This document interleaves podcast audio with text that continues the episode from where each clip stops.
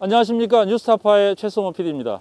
저는 지금 서울의 한 시장에 나와 있습니다. 이곳에는 전국에서 모여든 농산물이 소비자들을 기다리고 있습니다. 아마도 소비자들은 가장 신선하고 안전한 농산물을 찾아서 이곳까지 올 텐데요. 만약에 여러분들이 소비하고 있는 농산물에 극히 일부라도 녹조에 독이 들어있다면 어떻게 느끼시겠습니까? 최근 국립부경대학교 연구진은 우리가 자주 소비하고 있는 배추와 무, 그리고 우리의 주식인 쌀에서까지 마이크로시스틴, 녹조의 독성이 나오고 있다고 발표했습니다.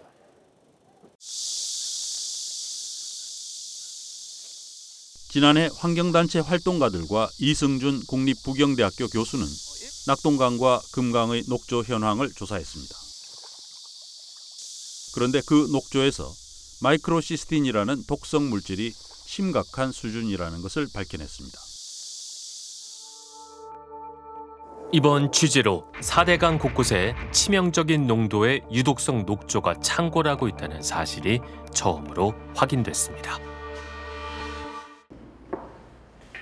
마이크로시스틴은 녹조의 독 중에서 가장 많이 발견되는데 간을 손상시키는 독소입니다. WHO는 마이크로시스틴이 1ppb 이상 들어있는 물은 마시면 안 된다고 규정합니다. 1ppb라고 하면은 네. 어느 정도를 말하는 건가요?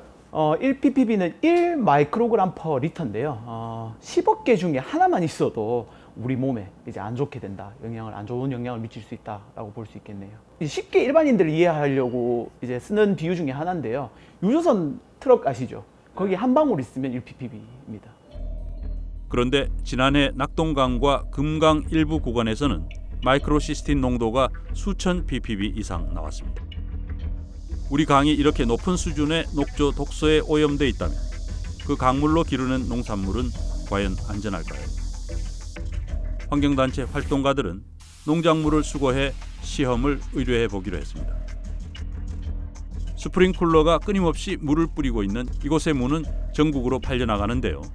무에 뿌려지는 물은 바로 낙동강 물입니다. 8월 녹조가 심할 때부터 이제 계속 스프링클러를 통해서 물이 유입이 되고 있고 지금 보시면 강에는 녹조 덩어리들이 좀 많거든요. 현재 이 물이 들어가고 있다고 보면 됩니다. 낙동강 물로 길러진 물을 수확한 뒤 수거해서 부경대학교에 시험을 의뢰했습니다. 그 결과 무에서는 1.85 마이크로그램 per 킬로그램이 나왔습니다. 아, 예. 네. 그 정도면은 어떻습니까? 물을 네. 뭐 이렇게 김치로 총각김치 이런 거 많이 먹는데 네. 먹는 분들이 좀 신경을 써야 될까요? 어떨까요? 좀 위험하다고 생각할 수도 있는 건가요? 무만 바라보면 하루 1일 섭취 허용량을 넘지 않기 때문에 사실은 이제 위험하다라고 볼 수는 없고요. 다음은 무보다도 더 많이 소비되는 식재료인 배추입니다. 이 배추 역시 낙동강 물로 재배한 것입니다. 낙동강에 녹조가 끼면 이 녹조물이 그대로 흘러들어와서 이 농수를 따라갑니다. 완전히 물 색깔이 녹조 범벅이거든요. 그래서 그걸 보면 결국은 이 주변에 이 물을 사용해서 재배하는 농산물은 녹조의 독성물질 축적을 의심할 수밖에 없는 거죠. 할머니들이 녹조 물로 빨래를 하고 채소를 씻고 있습니다. 정부가 녹조의 위험성을 알리지 않으니 주민들도 모르는 것입니다. 그러나 이 물로 키운 배추에서 독소가 나온다면 주민들에게도 건강상 영향이 있을 수 있습니다. 배추는 어떤가요? 배추도 역시 비슷한 값이 나왔는데요. 1.126 마이크로그램 퍼 킬로그램입니다. 뭐 거의 비슷한 양으로 나왔고요.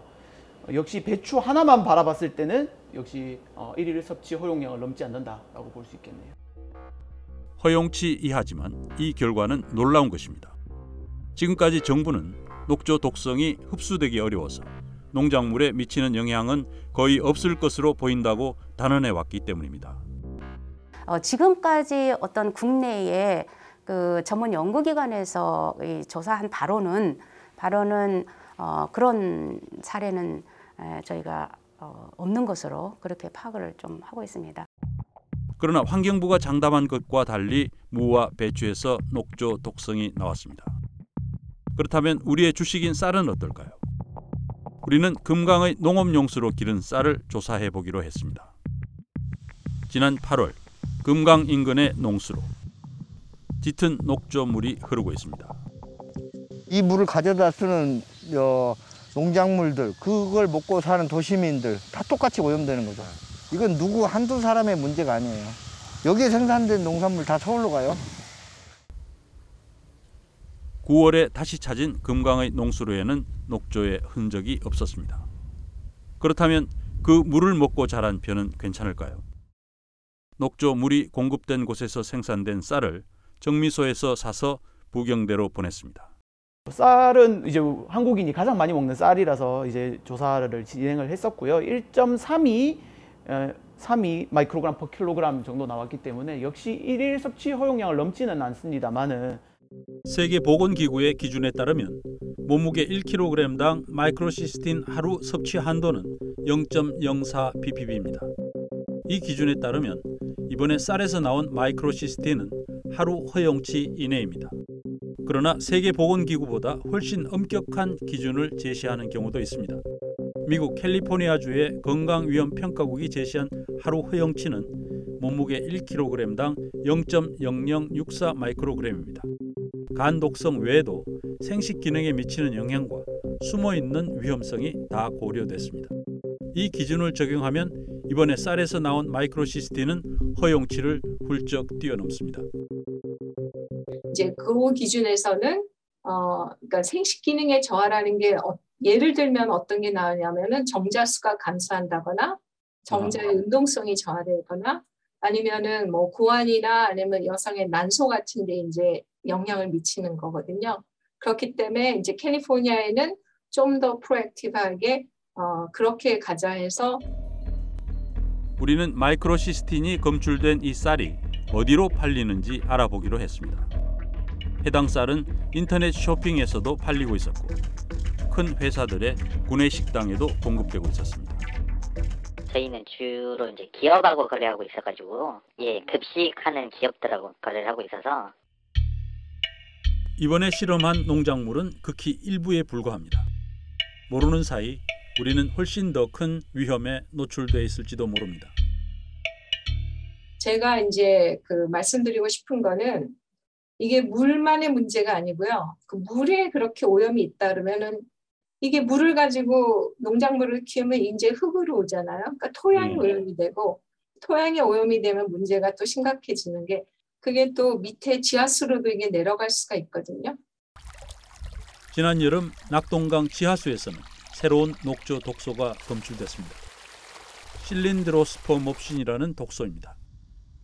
실린드로포몹신이 이제 지하수에서 2.6 ppb 정도 이제 검출이 되었고요. 결국엔 강의 오염이 이제 지하수까지 영향을 미치지 않았나라고 이렇게 조심스럽게 예측을 한번 해볼 수 있을 것 같습니다. 실린드로스포몹신은 간과 신장을 손상시키는 독소입니다.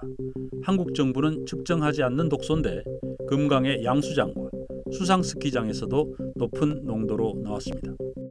근데 이런 녹조가 있다는 거는 거기에 마이크로시스틴 외에도 다른 독들이 다 있는 거죠. 저희가 이미 그런 독성을 이제 동물을 가지고 실험을 해본 결과로 추이를 해보면 간이 이제 하나가 있을 수 있고 뭐 폐, 뇌, 그다음에 생식기 뭐 그런 거에 다 영향을 미칠 수가 있죠. 그렇기 때문에 이제 이 분야에 관한 어떤 좀 더 정확한 역학 조사가 더 필요하고요. 네.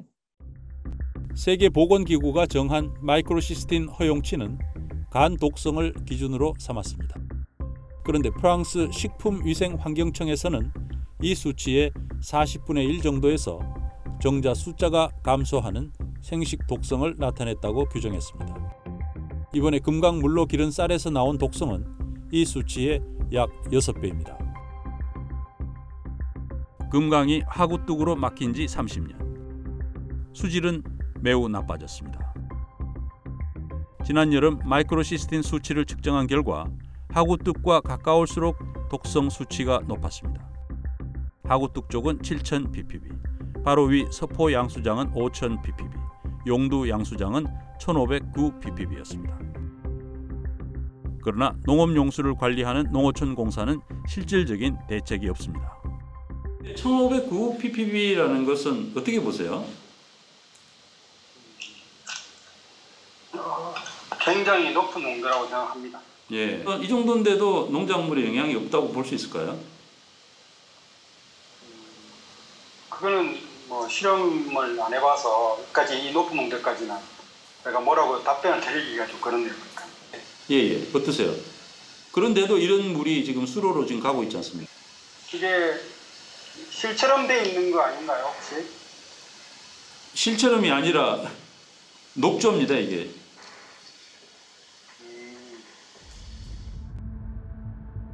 하구뚝이나 보로 강을 막은 곳은 녹조가 번성할 수밖에 없습니다. 기후변화가 심해지면 녹조는 감당할 수 없게 폭증하고 우리 건강을 위협할 것입니다. 이런 상황에서 우리는 어떤 선택을 해야 할까요? 국민의 먹거리 안전은 정부가 가장 크게 신경 쓰는 부분이었고요. 이전 정부에 사실은 그 부분을 못했다면 차기 대선 후보들이 제일 우선해서 그 부분을 신경 쓰고 정책을 챙겨야 될 것 같습니다. 가장 좋은 방법은 물을 흐르게 하면 현재의 마이크로시스틴 문제의 상당 부분 해결할 수 있다고 봐야 될 것 같고요. 보호의 수문을 열어서 우리 강을 자유롭게 흐를 수 있는 그런 정책을 펼쳐야 될 것 같습니다.